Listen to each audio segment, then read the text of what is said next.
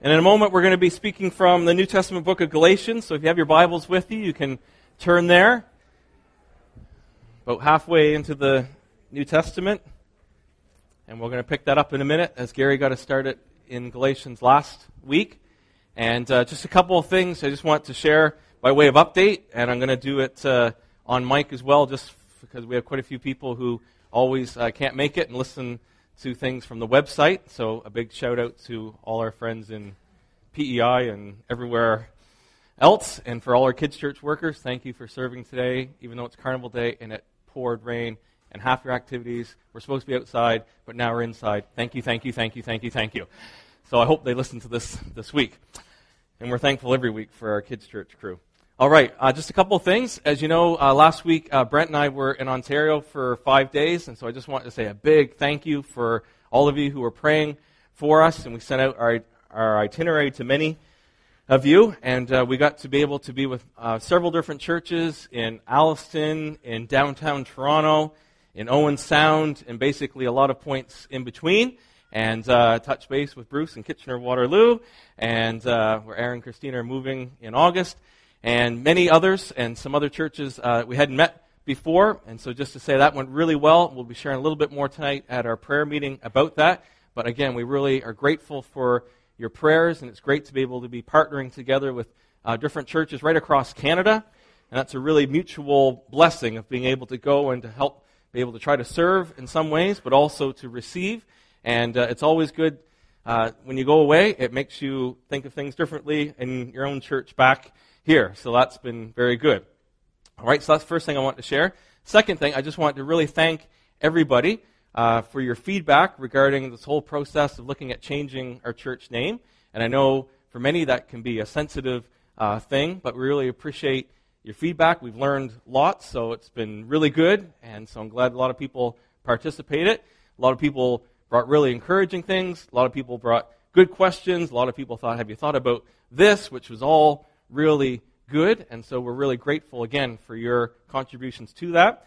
We're still looking into the whole thing of legalities for Christ Central and um, looking at you know registering all those things. And Kevin's doing all that from the legal and and it's been a great thing just to be able to talk to people and help explain even more fully sort of the reasoning behind things. As I've said, probably if you had ears to hear sort of thing for the last couple of years, we've been looking at changing the church name. A lot of that originated, to be honest, from me, so you can love me or hate me, uh, depending upon how things uh, go.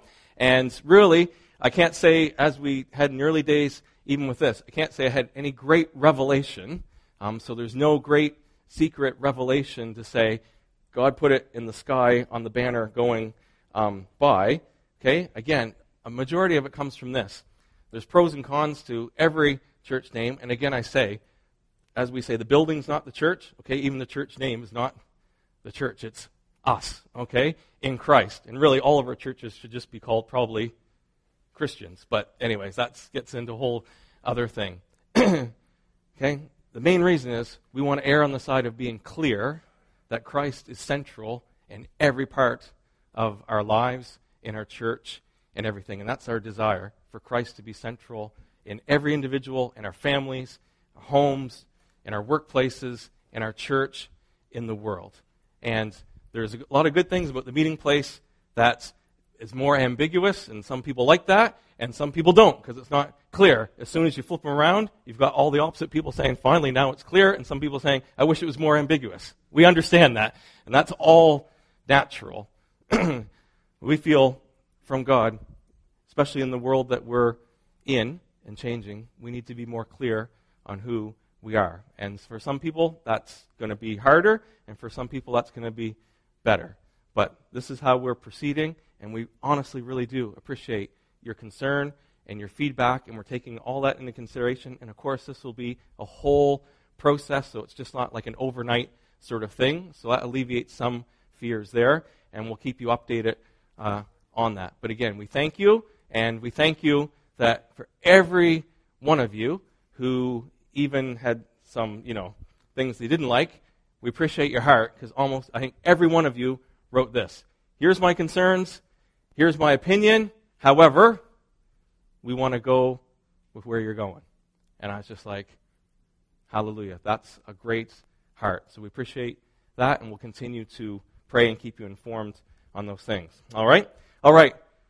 We want to get into uh, Galatians again, and Gary started us off in a new series that we're going to do for the summer from uh, book of Galatians, and he gave a great intro last week, and just talking about really how Paul is writing this letter to the churches where he had previously been at. He had shared the gospel. People had been saved. They began to follow Jesus. And then, very quickly, as soon as Paul left, other teachers came in and began to teach a different doctrine and a different gospel which then Paul writes back and says, that's not even a gospel at all. And Gary's just pointing out foundationally how this gospel, this good news of Jesus Christ, is a gospel of grace, how it's the gospel of peace, how it's a gospel, it's all about the lordship of Jesus Christ. And how the foundation is this, is that we get right with God only through believing and putting our faith in Jesus Christ. He is our way, our access to God. He gives us His righteousness. It's a free gift, and we receive it freely. We can't add anything to it, even if it appears to be good religious things. And that's what Paul was fighting against. That's the context that Paul's writing into, is that other people were coming in saying, You believe in Jesus, but you also have to add these things on. And Paul's writing, No, no, no, no, no, no, no, no, no. And we see Paul, compared to any of his other letters, he's really stern. Okay? He's not politically correct whatsoever. He's not gentle, he's very firm. He's saying if someone else preaches another gospel, all right, basically they're cursed. You're like, ouch, Paul, oh!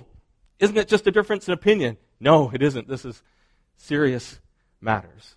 In his first couple of chapters, he's just establishing how this gospel that he preached is from God. And that's what we're going to take a look at today. Gary started it, and we're going to continue. How this gospel, this good news of Jesus, is given by God. So let's read the passage together. We'll pick it up after his very short intro. Paul writes to the Galatians, says, I'm astonished that you are so quickly deserting him, that's Jesus, who called you into the grace of God, sorry, into the grace of Christ and are turning to a different gospel. Not that there is another one, but there are some who trouble you and want to distort the gospel of Christ. But even if we or an angel from heaven should preach to you a gospel contrary to the one we preach to you, let him be accursed. As we have said before, so now I say it again. If anyone is preaching to you a gospel contrary to the one you received, let him be accursed. For am I now seeking the approval of man or of God? Or am I trying to please man? If I were still trying to please man, I would not be a servant of Christ. Paul continues For I'd have you know, brothers, that the gospel that was preached by me is not man's gospel. For I did not receive it from any man nor was I taught it, but I received it through a revelation of Jesus Christ. For you have heard of my former life in Judaism, how I persecuted the church of God violently and tried to destroy it. And I was advancing in Judaism beyond many of my own age among my people. So extremely zealous was I for the traditions of my fathers.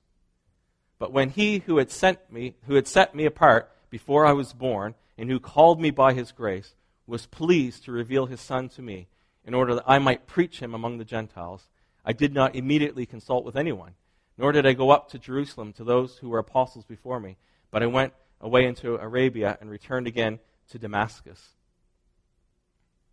Then, after three years, I went up to Jerusalem to visit Peter and remained with him 15 days. But I saw none of the other apostles except James, the Lord's brother. And when I am writing to you before God, I do not lie. Then I went to the regions of Syria and um, uh, I got tongue tied, sorry. Cilicia, thank you. And I was still unknown in person to the churches of Judea that are in Christ. They were only hearing it said, He who used to persecute us is now preaching the faith he once tried to destroy. And they glorify God because of me. Right? We're going to continue just to look at this morning this gospel that Paul preached, that he, he received from Jesus Christ. And we're going to take a look at some other things in addition to what Gary talked about last week that are so true about this gospel. And the first thing we want to take a look at is a gospel of revelation. And Paul says, The gospel that was preached by me is not man's gospel, for I did not receive it from any man, nor was I taught it, but I received it through a revelation of Jesus Christ. The main point that Paul is making in this very beginning, the central truth of this passage is this this is not something that man has made up. Paul didn't make it up. Other guys didn't make it up. He's saying it starts with God. The gospel that Paul preaches is divine in origin. And we always have to remember that. For our own lives, and if we who are Christians share the gospel, we always have to remember this. Okay? That it's God's gospel. It starts with God. It's from God. Not to me is really encouraging because sometimes I think, oh man, am I going to mess this up and I don't, you know, know enough and all these different things. But my starting point, which is a relief, is always this. It's God's gospel. It's not something I have to try to, you know, manipulate or whip up or anything like that. It starts with God. And that's what Paul wants to establish right here. And Paul's opponents would have accused him of this. They're saying, Paul, like, who are you? Okay? You didn't hang out with Jesus. You weren't one of the 12 disciples. So obviously, since you weren't walking with Jesus and all that, you're just making this up. And they would have accused Paul after he left. These teachers came in. They would have said, Here, listen to Paul. He wasn't one of those guys who was with Jesus. So obviously, Paul is making up this gospel. And Paul establishes right at the beginning hey, folks, guess what? This is not man made. And he begins to share so clearly about his Damascus Road experience. And if you remember when we went through the book of Acts, you can read it in Acts chapter 9 if you want to take a look this week, is that he was still called Saul at that point, was very zealous in Judaism, he said, for his own traditions, and he didn't think Jesus was the Messiah, and he actually persecuted the church. And he was actually getting orders to go to Damascus to persecute even more Christians. And on the road to Damascus, he had an incredible experience that literally he fell off his horse because Jesus appeared to him. And we learn very quickly that when we talk about the church, we're talking about Jesus. Because Jesus said to Paul, Saul, Saul, why do you persecute me? Okay, so there's an important connection right there. That's just a little bunny trail, but that's an important connection. And Paul had a revelation of who Jesus Christ really is. It, God revealed Jesus to him in a powerful way. And from that point on, Paul changed everything. He changed his view of Jesus, he changed the calling upon his life. And Paul's just trying to establish look, the gospel is for people. This is good news for planet Earth. This is good news for men and women from his day forward, right up to today and into the future. But it's initiated by God. So sometimes people can think, well, that's just a God thing. I'm not interested in God things, so it's not applicable to me. No, Paul's saying it's applicable to everyone. It's even more radical for Paul now because he's saying not just for Jewish, it's for Gentiles as well. So it's not man made. Paul's trying to establish that right away. Okay? And for us, you know what? Today, a lot of people think the, Jesus, everything, the Bible is all man made. And sometimes it can rock you know, our faith, or sometimes we get questioning, and it's okay to question and work through this. But at some point, we have to realize God reveals. And it takes God to reveal. And that helps us in our walk with God, helps us in our prayers for other people to say, God, would you reveal okay, the gospel of Jesus Christ to people? We see this. Paul uses himself as the example of revelation, of how God reveals. Okay, you just think about it, for example. Okay, that's really encouraging. That Paul uses himself as an example of how God reveals. Paul says, supernaturally, Jesus appeared to me. And because it was so supernatural and it was such a God thing, that he says, I was so convinced I didn't have to go talk to the other apostles, to the other disciples to see if what I heard from Jesus lined up. Okay, he did that later. Paul says this. He's basically saying, folks, this has to be God. This has to be a God thing. Paul was quite happy Paul was quite convinced in his former way of life that he was doing the right thing. He actually thought he was pleasing God by persecuting the Christians. And Paul saying, so if it was just a human thing, okay, it wouldn't be convincing. Paul saying, the only way I changed is because God revealed. God brought revelation. God brought understanding.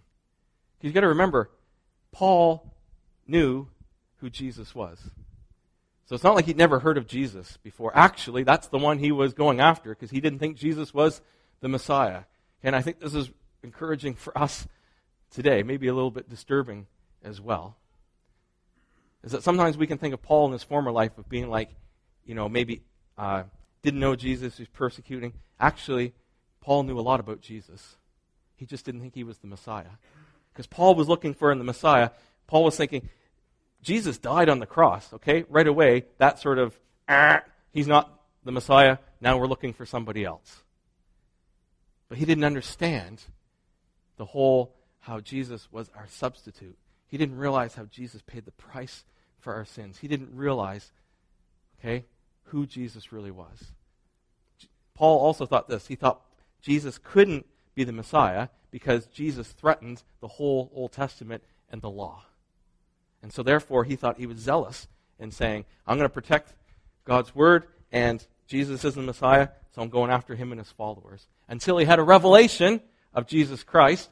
Then he knew him as the Lamb of God who takes away the sins of the world. But he also realized this with that great revelation Jesus actually fulfills the law. The application today, folks, is this many, many people know something about Jesus. Many, many people are religious. Many, many people go to churches. Many, many people would tick Christian as their box if they were asked. They would say, Well, I'm Roman Catholic, I'm Anglican, I'm Baptist. Many people know a lot of things about Jesus, but that doesn't mean they've received revelation to understand who Jesus really is. And some people are anti Christian, they come against Jesus as Saul did, but many people are a bit just ambivalent about Jesus.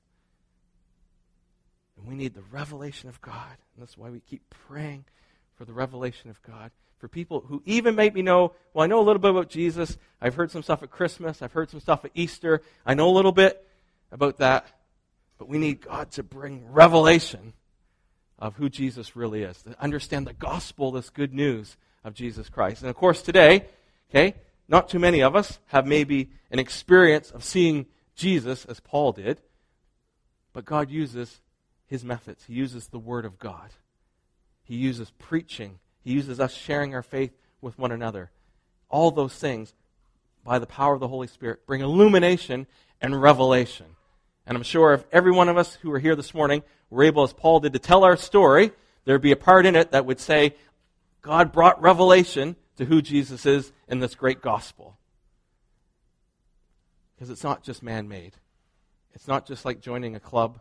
Okay, it's not just something you just kind of decide to do or you kind of fall into it. No, it takes revelation. So even if you've been brought up in a Christian home, even if you went to church all your life and you've become a Christian, okay, you might think, well, I don't have a radical story like Paul. Guess what? You're still a miracle.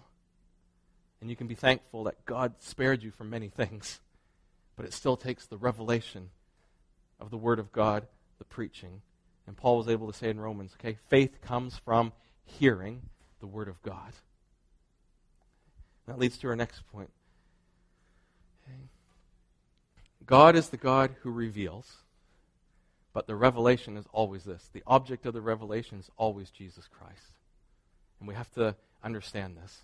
Because in the world we live in, as probably in Paul's day, we're all about mysterious revelations. We're all like, man, I just want to have a dream. I want to have a mystical experience. I want to be on this journey. I want, you know, to experience things. And I want all these things. I want revelation and I want, you know, all kinds of different things and I want things revealed to me. Folks, here's the thing. If it's really God revealing things to you, okay, it will always lead to Jesus.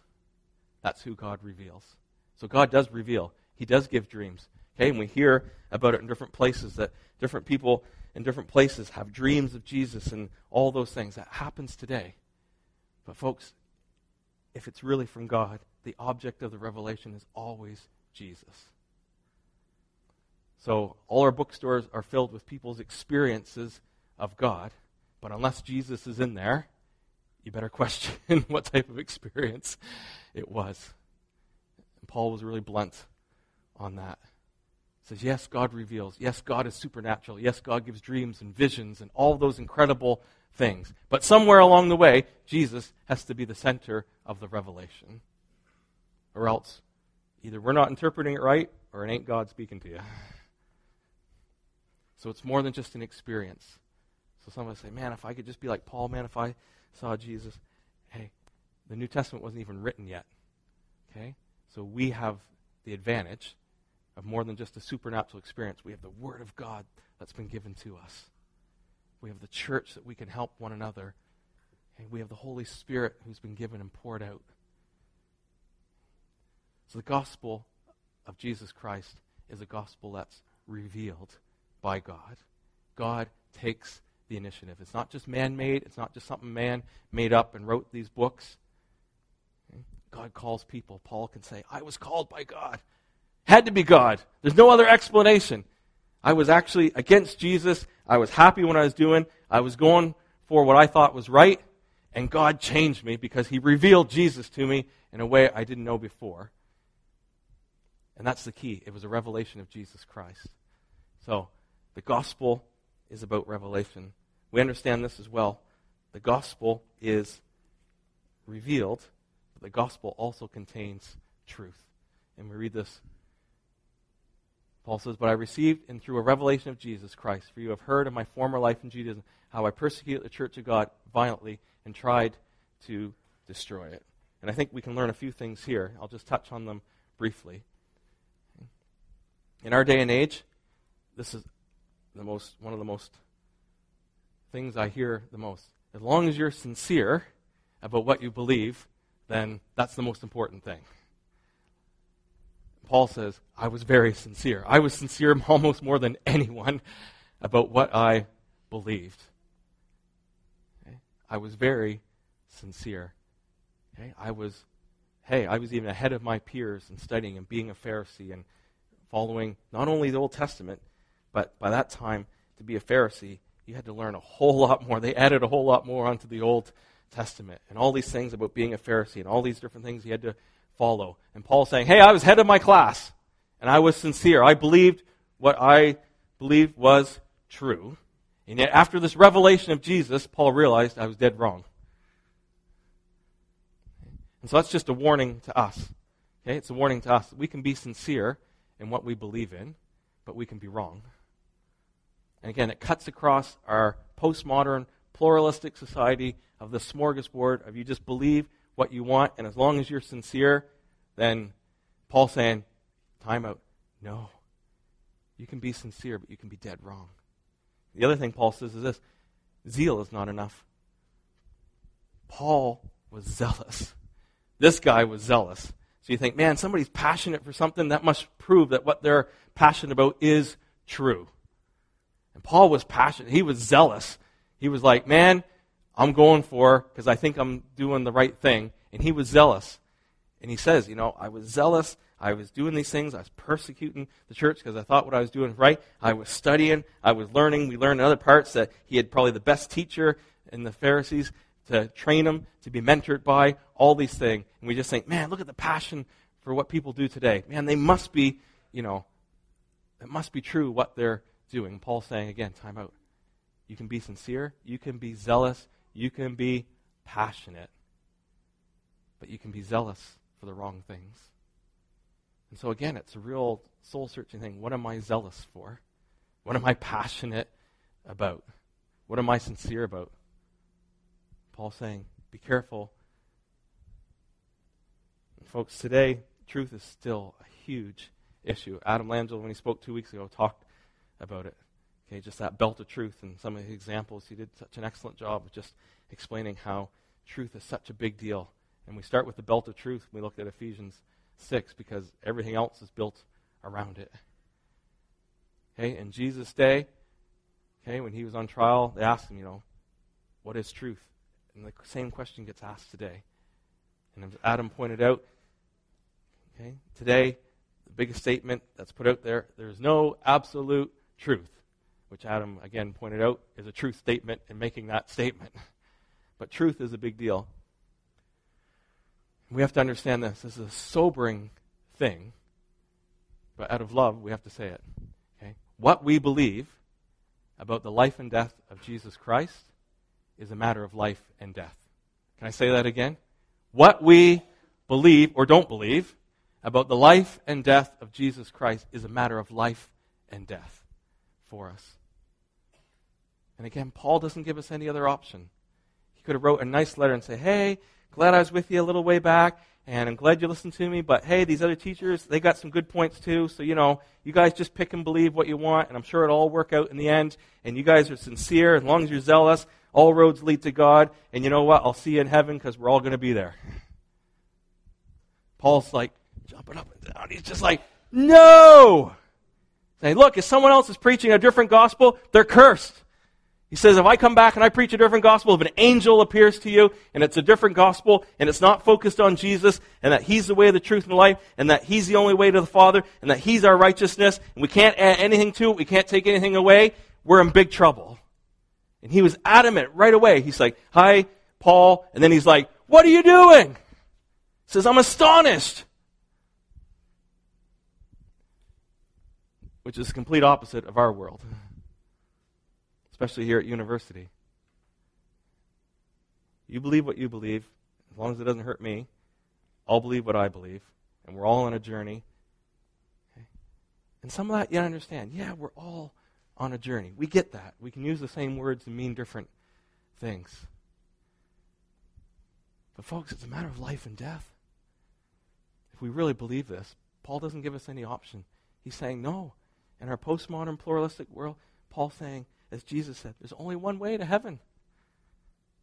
It's very exclusive. The inclusive part is anybody can come to Jesus. You can be religious, you can be an atheist. You can grow up in this culture, you can have this ethnic background, any stage of life. Anyone can come to Jesus. It's very inclusive. Okay? I was reading the commentary this week. Thomas Schreiner says this. I thought it was excellent what he pointed out about this passage. Let me just read it because he puts it in better words than I could. He says this We must have courage to proclaim that there is only one way to salvation, that one is saved not by living a good life, but only through faith in Jesus Christ. If we fail to proclaim that there is only one name by which we are saved, Acts 4:12, and that human beings come to God only through Jesus, John 14:6, we will doubtless give assurance of salvation to people who are heading for final judgment. Nothing can be more unloving than granting false assurance to the perishing. So, folks, it's not unloving to say that there's only one way to God through Jesus Christ. That's not unloving. People say that's very unloving, you're discriminating, all those things. For what we believe, it's the most loving thing we can share. And it's hard to walk across the room explain to your neighbors. We are talking about this with some of us yesterday. It's really hard sometimes because of the culture we live in. It's really hard to say, well, actually, I disagree with you, and here's where I'm coming from. And actually, these are the things that the Bible says, and this is actually what Jesus taught, and the rest of the New Testament backs it up. That's hard. Okay? I'm a people pleaser. I just want to get along with everybody I love everybody. Can't we all just be on the same team? Can't we just love each other? It's like, hey, man, knuckles and high fives. And like, let's just hang out. It's cool. We're all good. It's true. In my flesh, that's how I am.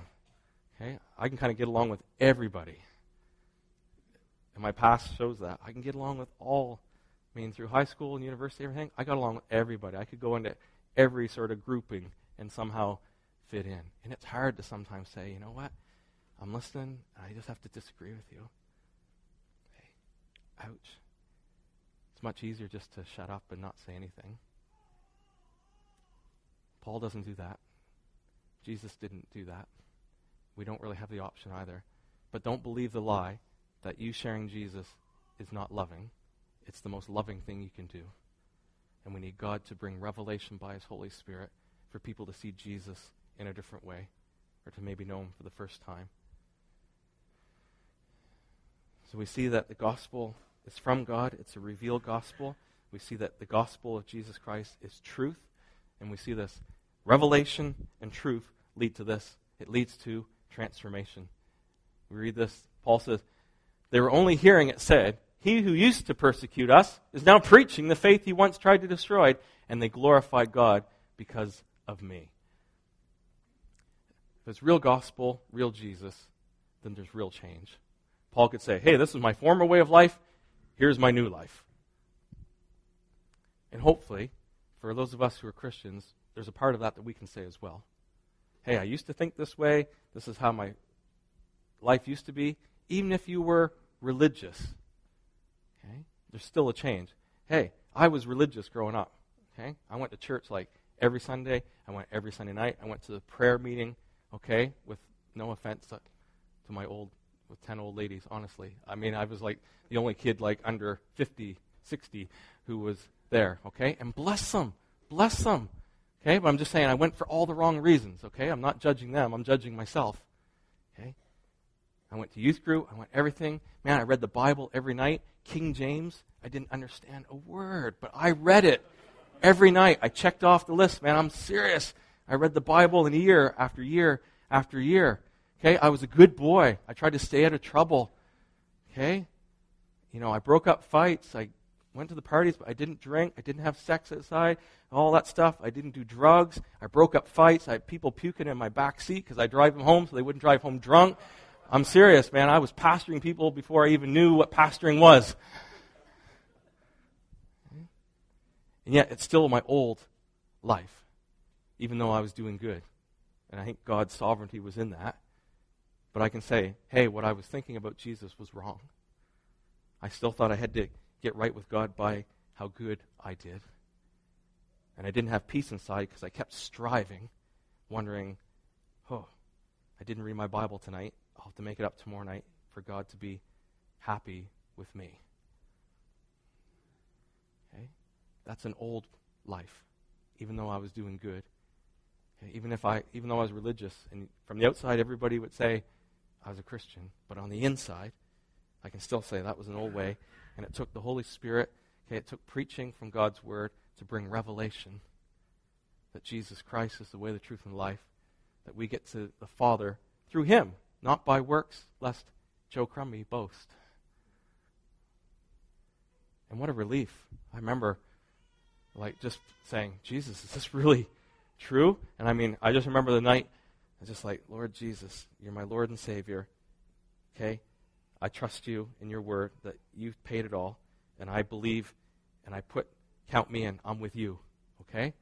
And that simple prayer and the peace of God that came upon that, that striving stopped and that God loved me and he poured his spirit into me and i could cry out abba father and i knew for the first time ever that god really is real and that he really loves me and this is all true and the peace of god i could have floated in that room that night and the weight of the world off my shoulders because I didn't, it wasn't all on me anymore. Now, my lifestyle afterwards almost looked exactly the same as before, but the motivation for it and the energy and the power was completely different. So some of us have radical testimony. Gary and I, we share a story. We're about as opposite as you can get. Okay? But the same result a changed life on the inside, even though you wouldn't necessarily know very much that my life changed from my growing up years, okay, to God saving me, filling me with His Spirit. I'm on Ontario last week, and I'm going like, I can't believe I'm doing what I'm doing. Because I never dreamed it has to be God. I'm like, Paul, this has to be God. Because the last thing I ever wanted to do growing up was ever be a pastor. It's the last thing I ran from God. I finished high school. You graduates, don't do what I did. Okay? I thought God will make me do something I hate so I'm not even going to ask his opinion. I love sports, phys ed, here I come. And 21 years ago, I landed at UMB to take phys ed because that's what I was passionate about. Until God brought revelation and he brought calling. And this has to be God because this is the last thing I ever thought I'd be doing. And now I can't imagine doing anything else. Folks, that's God. That's not man made. Okay? I didn't stick down didn't stick with my guidance counselor in high school and say, now what's a good career for you? I want to make lots of money. Okay. I want to be popular. Okay. And I want to climb the corporate ladder. You should be a pastor. those two just don't. You know, it has to be God. You know what, folks? Every one of us, if you're a Christian, you should have a similar story somehow of a before and after that God's revealed and God's done something in your life. And not all of us are going to have Paul stories that, hey, man, I was an atheist or I hated God and God revealed himself. And I mean, that's a great story, okay? My story is really boring compared to that, but it's still a miracle. And it results in a changed life. Paul went from persecuting to preaching. And, folks, we have to realize this message is for all people. Paul, in his revelation, not only become a Christian, he had a calling now from God. For him, it was to go to the Gentiles. What a radical thing for someone from his background to think that other people, this message was for them. But it fulfilled the promise of God to Abraham that all the nations will be blessed through you. Again, revelation. Okay, Paul would have known about Abraham, he would have known all that, but revelation as he's never seen it before. And just to end, the gospel glorifies God. The gospel glorifies God. A changed life should bring glory to God. And so, a couple things in that one. First of all, God changes your own life. Okay, and Paul did that. Okay, now his purpose changed. But those around him who saw what God had done glorified God. Our lives should lead us, but it should lead others to praise God. It should bring glory to God. That's our new purpose, is to please God. And that's the ironic thing. For me, I was trying to please God, to get right with God. And the revelation, I get right with God by believing Jesus. And guess what? He gives me energy now to please Him. Woo! That's like, God, that is so cool how you do that. Okay. So, folks, this morning, okay, the gospel of Jesus Christ, it's a revealed gospel. Okay? Now you have to understand, we're not talking like mystic, mysticism. Okay, it's very plain in one sense. We've been given the Word of God now. We try to preach and teach it. We share our lives. We help understand. We try to apply. But it's still a reveal. It starts with God. It's given from God. Jesus was sent by the Father. It's a God thing, not a man made thing. And we have to understand that. And that has to help understand how we saved, that the glory goes to God. I can't take credit for it, but it has to help us in being able to share with others that we don't know, we can't always see where God's at work. We just do our part. And we pray like crazy God, would you give revelation? Would you give understanding? Would you illuminate who Jesus really is? Even for religious people who know something about Jesus, would you give them a new understanding of who Jesus is as Lord and Savior? And the gospel is truth. Okay? In our world that says there's no such thing as truth, the gospel is truth. Paul had to fight for it. Folks, we're going to have to fight for it today. And just being clear on the inside. Folks, it's loving to be able to share the truth of Jesus Christ. It's not unloving. Okay? It's from God. We have to stick to what Jesus said, even if it makes us unpopular, even if we're misunderstood, even if we're persecuted. We have to fight for these things. Okay? We have to fight to say, no, we believe the Word of God, and we have to give a reasonable explanation for it. We have to give a reasonable explanation for why we believe Jesus is the Son of God. And we try to teach into those things that you're well equipped to be able to do that. Okay? We have to realize this that the true gospel, true Jesus, it leads to transformation. Sometimes you can't always see it on the outside, but it does something on the inside first. And we want to live transformed lives as we learn, as we experience this gospel, as we receive it, okay? as we understand that Jesus is our great substitute, that we get right with God only through Jesus Christ. We can't add anything to it. It's the grace of God. But by faith, I believe it. And I receive it. And He fills us with the Spirit. And He does a work in us that continues on. Okay? That always isn't perfect. We still mess up, and sometimes we still choose the flesh over the Spirit, and all those things. But it, we're a work in progress that God is bringing us, that one day we're going to be completely conformed to the image of Christ. We're going to have a new body in heaven. We're going to be and look like Jesus. Hallelujah. And all of that brings glory to God. So those of us who've experienced that, we can that's why we can worship and say, This is our God. Okay? For those of you who maybe don't consider yourselves Christians, you can say, like, What are these people about? Okay? England hasn't even scored this afternoon, and we're going crazy. All right? Because this is more important than any soccer game. Okay? This is our God that we know has saved us.